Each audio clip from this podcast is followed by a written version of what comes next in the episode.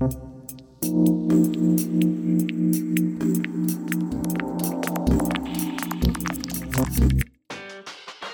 подкаст се излучва с подкрепата на Lenovo ThinkPad. Умни технологии за всички. Здравейте, аз съм Елена Кирилова, а вие сте с финалния епизод за 2020 година на Update, технологичния подкаст на Bloomberg TV България. Тъй като телевизионният ни формат вече в вакансия заради празниците, реших, че ще е добра идея за край на тази толкова шантава за всички година да си кажем няколко важни неща за софтуерния бизнес в България. Междувременно пък Българската асоциация на софтуерните компании или Баском, както още е известна, публикува своя годишен доклад.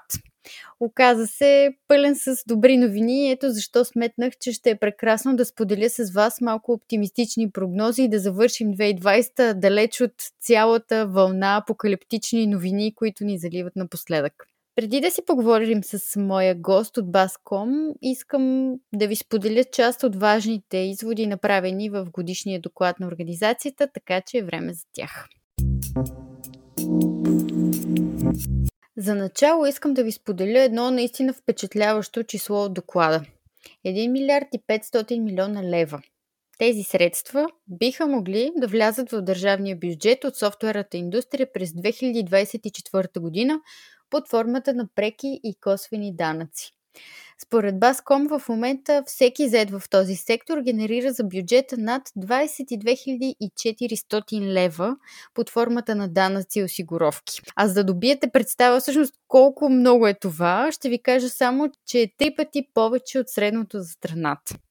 Още по-добрите новини. Софтуерният сектор продължава да е силно привлекателен за младите хора в България, заради огромните възможности за развитие в него, което естествено едва ли ще ви изненада. Освен това, се запазва една тенденция, с която само можем да се гордеем, че около 35% от заетите в софтуерния ни сектор са жени. Благодарение на това, страната ни е номер едно в Европейския съюз по този показател. За десерт ще кажа само, че през 2020 година средното увеличение на работната заплата в сектора запазва очаквания си ръст от близо 4 на 100 и продължава да се плащат възнаграждения, които са над 3 пъти по-високи от средните за други части на економиката. Ако това не са прекрасни данни, с които да изпратим годината, наистина не знам какво би ни зарадвало. Повече за доклада и изводите от него ще ни сподели господин Филип Мутафис, който е член на управителния съвет на Баском и когото е време да приветствам. Здравейте! Изключително благодаря, че приехте поканата да гостувате в Update подкаст, макар и от дистанция. Благодаря за поканата. Поздравявам вашите слушатели на подкаста. Вие сте представител на една доста голяма организация, но също така сте представител и на бизнеса. Бихте ли разказали повече за себе си и за професионалния ви път до тук? Аз от 20 години се занимавам с бизнес софтуер и от 5 години се занимавам с финтек. Пък съм член на Баском и на борда на Баском от 11 години вече. И в частност в тази организация се занимавам с обработката и интерпретацията на статистическите данни, които събираме от нашите членове във връзка с нашата индустрия, нейния размер и а, начина по който тя се развива. Споменахте доклада във връзка с който ви поканих да гостувате в подкаста.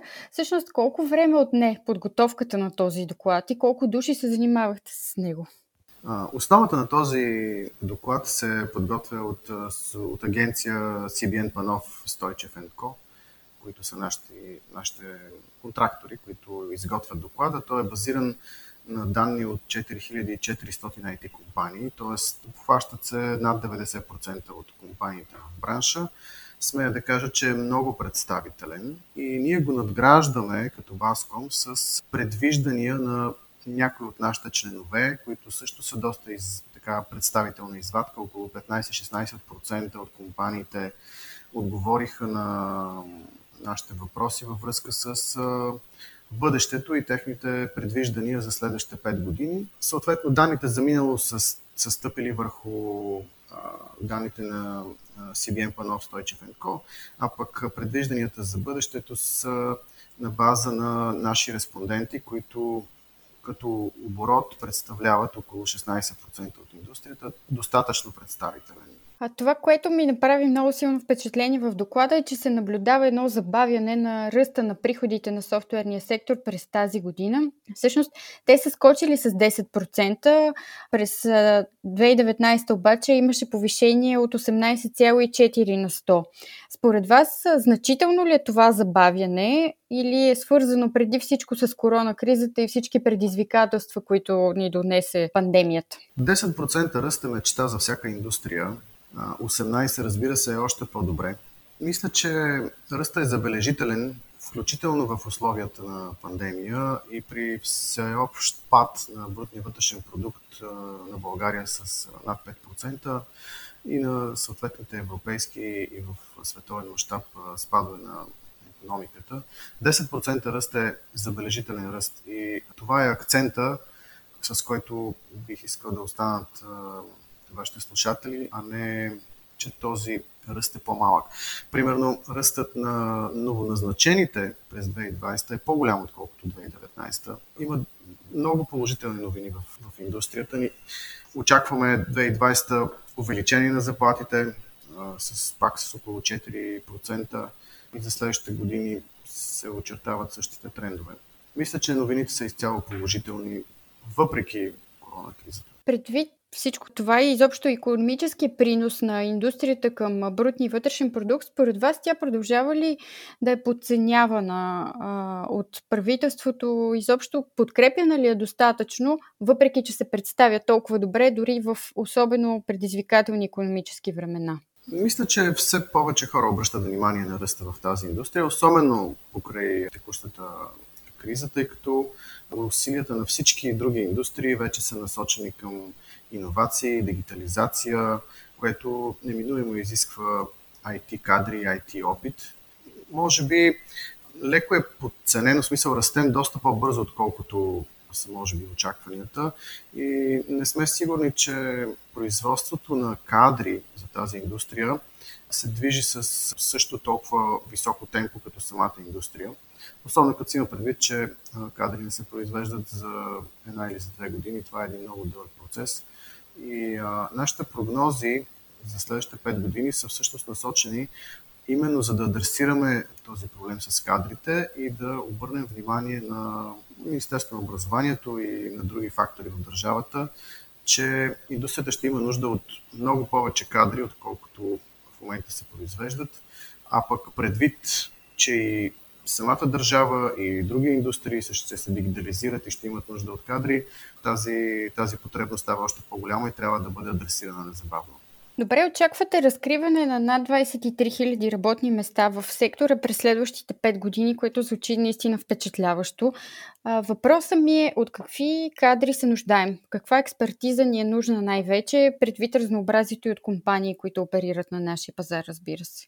Не бих могъл да назова специфични области, но образователната индустрия трябва да произвежда общо подготвени кадри, които да имат математическата основа, алгоритмичната основа. Технологиите и езиците за програмиране се променят. Хората сравнително лесно могат да прескочат от една технология на друга, когато имат фундамента. А пък това е всъщност и целта на образователната система да създаде фундамент, а вече в всяка една компания специфични ноу-хау се научава на място, но то се гради върху вече съществуващ фундамент.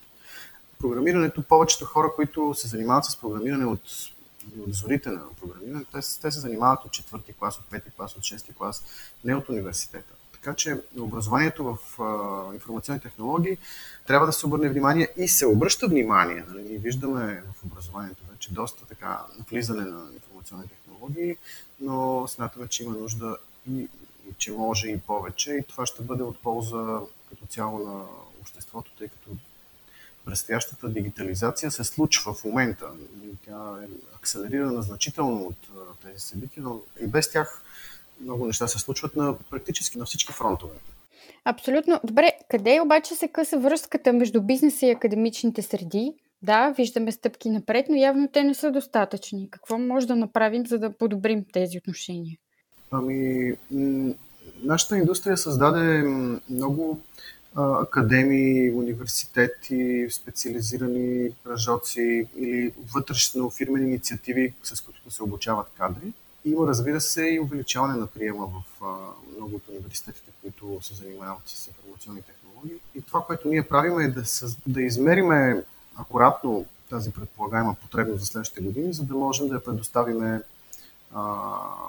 потребности на индустрията и съответно Министерството на образованието да може да отговори адекватно на тези цифри, които им представят. Ще ми се да засегнем и темата за работата от дистанция. Повечето компании от сектора се насочиха именно към такъв модел на работа през последните месеци, предвид ситуацията с COVID-19. Това ли беше най-голямото предизвикателство пред Баском и изобщо всички компании в нея през 2020 година? Мисля, че предизвикателството за IT компаниите не беше чак толкова голямо, колкото за, за други индустрии, тъй като много IT компании нали, предоставят възможност за работа, предоставяха възможност за работа от вкъщи много преди корона кризата. Но сега, разбира се, мащаба беше значително по-голям и това създаде някои предизвикателства, но това както решението на този проблем на работата от вкъщи създава и а, не много видими трендове, т.е. хората вече могат вкъщи да работят за компании, които не са в България и това е нещо, което също трябва да се вземе предвид и може би така е най-важната тенденция и извод работата в къщи. Да, хората могат да работят от вкъщи, но със същия успех могат да работят вкъщи за чуждестранни компании и това е най-важният takeaway, който трябва да се вземе предвид. За вас това означава много по-голяма конкуренция за тези кадри. Честно казано, постоянно се чуват мнения за промяна в данъчната рамка. Самото говорене за промени в данъчната рамка кара големите компании да се чувстват несигурни, пък тази несигурност води до непредвидимост, а непредвидимостта води до инвестиции в други места, където нещата са по-предвидими. Така че това крехко предимство, което има в България като така Силициева долина на Балканите.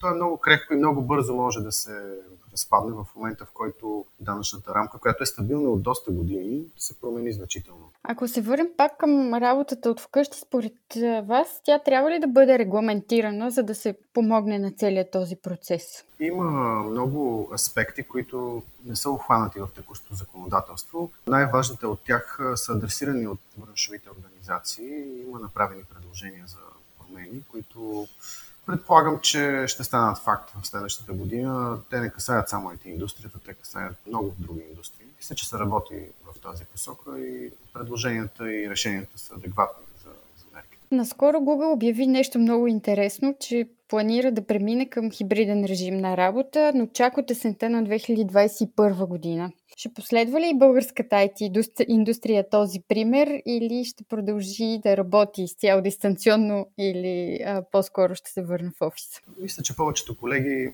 да, могат да работят от вкъщи, но това не може да е дългосрочен процес. Може да се работи от вкъщи за няколко месеца, но има процеси, които са значително затруднени при дистанционна работа. Най-вече онбордването на нови колеги, най-вече на джуниор позиции, планирането. Когато има готов план за работа и кадрите са ясни и известни, нещата долу-горе върви, вървят от вкъщи. Но в момента, в който трябва да се планира нова работа, в момента, в който се изисква онбордване на нови хора, нещата не са чак толкова лесни, не се случват толкова лесно вкъщи. И затова един хибриден модел ще е доста по-ефективен, отколкото изцяло 100% работа от вкъщи. Има просто неща, които не стават от вкъщи. Доклада ясно подсказва, че имате нужда от повече кадри в индустрията. Те не достигат. Ще успеят ли наистина подобни по-гъвкави практики да ни помогнат да привлечем повече специалисти, включително такива зад граница, като им позволим да работят от дистанция? Интересен въпрос. Вижте, не само нашите компании, но това е въпрос, който е валиден за всички индустрии, които могат да си позволят да работят от къщи до някаква значителна степен. Така че това, което ще се случи в нашата индустрия, ще се случи в много други индустрии. Мисля, че никой не знае правилно отговор на този въпрос. Всички се адаптират и всъщност интелигентността е мярка за адаптивност. Така че мисля, че повечето хора в индустрията са интелигентни хора и ще се адаптират на новите условия много бързо. Добре, през последните няколко години наблюдаваме една много силна концентрация на IT компаниите в София. Ще помогне ли тази криза с COVID на повече по-мънички градове да привлекат софтуерни компании, които да оперират там? А, да, това със сигурност се случва и в момента. Има много, включително наши колеги, които работят от вкъщи, обаче не от вкъщито от София, не от вкъщито някъде на село или в по-малки градове, където, където са дошли, където има по-спокойно, по, по-ефтино дори. И мисля, че това ще създаде така ядра по-малките градове. Добре, по-рано тази година Илия Кръстев от Асоциацията за иновации, бизнес, услуги и технологии ми беше гост в подкаста и той сподели нещо много интересно. Според него сегашната ситуация ще ни даде шанс да преформатираме част от економиката, като идеята му е, че ще преминем от дейности с по-малка добавена стойност към економиката към такива с по-голяма добавена стойност. А какви стъпки според вас трябва да извървим, за да постигнем тази трансформация? В нашата индустрия добавената стойност идва от интелектуална собственост и от собственост върху разработки, софтуерни продукти. Първото и очевидно нещо, което трябва да се случи е по-добра защита на интелектуалната собственост, по-добра законодателна рамка, която да защитава тази интелектуална собственост. Второто нещо е трябва да се развие предприемаческата екосистема. Тя е на много високо ниво вече в България. Говоря за инвестиционни фондове, които с частни или с европейски средства инвестират в стартъпи и иновативни компании и ги финансират по нелекия път по създаването на продукти, още по повече на продукти с висока добавена стоеност и на световно ниво технологии. Така че защита на интелектуалната собственост и venture capital, рисков капитал. За финал, може би е хубаво да кажем каква очаквате да бъде 2021 година за софтуерния сектор в България? Надяваме се да бъде много по-различна и много по-положителна от 2020. Мисля, че всички могат да се обединят около това мнение. Ние очакваме ръст на цялата индустрия не по-малко от 10-11%. Очакваме увеличение на работните заплати пак в диапазона 4%. Очакваме индустрията да наеме не по-малко със сигурност повече от 3500-4000 нови работни места ще създадат. Положителни неща се случват в индустрията и мисля, че дигитализацията на много други индустрии ще, ще може да се случи по-лесно, ще бъде основният двигател на економиката в следващите една-две години. Говоря за банковата индустрия, говоря за логистиката, транспорта. Във всички индустрии навлизат информационни технологии и те са ключов фактор за успеха. Това е най-важното, че успешните компании във всички индустрии, те имат силна, силни софтуерни продукти, силна инфраструктура информационна. И това е всъщност едно от важните им конкурентни предимства, които им дават възможност да побеждават конкуренция, да бъдат конкурентоспособни. Само хубави неща мисля, че ще се случват. Ами надявам се в края на 2021 година да си кажем, че наистина тези цели са изпълнени и че прогнозата е била вярна. Ами нашата прогноза до сега винаги са били много-много близко а, до това, което се случва или в повечето случаи нашите прогнози са се оказвали консервативни. Така че наистина вярваме в това положително бъдеще. Чудесно, много ви благодаря за това интервю. И аз благодаря. И така, Надявам се, че след целия негативизъм, който ни залива напоследък, с господин Мутафи сме ви дали повод за радост и оптимизъм, защото не всички сектори от економиката се представят зле. Има и такива, които ще продължат да дърпат економическото ни развитие, ще развиват още и още кадри и при това ще привличат млади хора в България.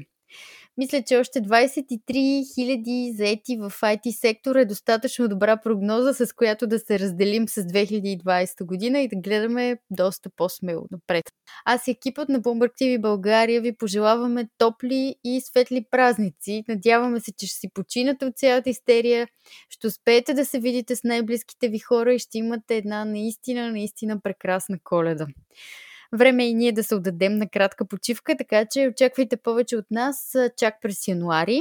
Ако скучаете в следващите дни, слушайте апдейт подкаст в Spotify, в SoundCloud, в Google Podcast, изобщо във всички големи подкаст платформи. Присъстваме, така че слушайте ни.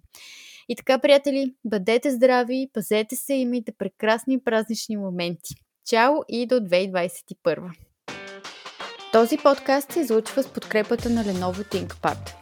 Умни технологии за всички.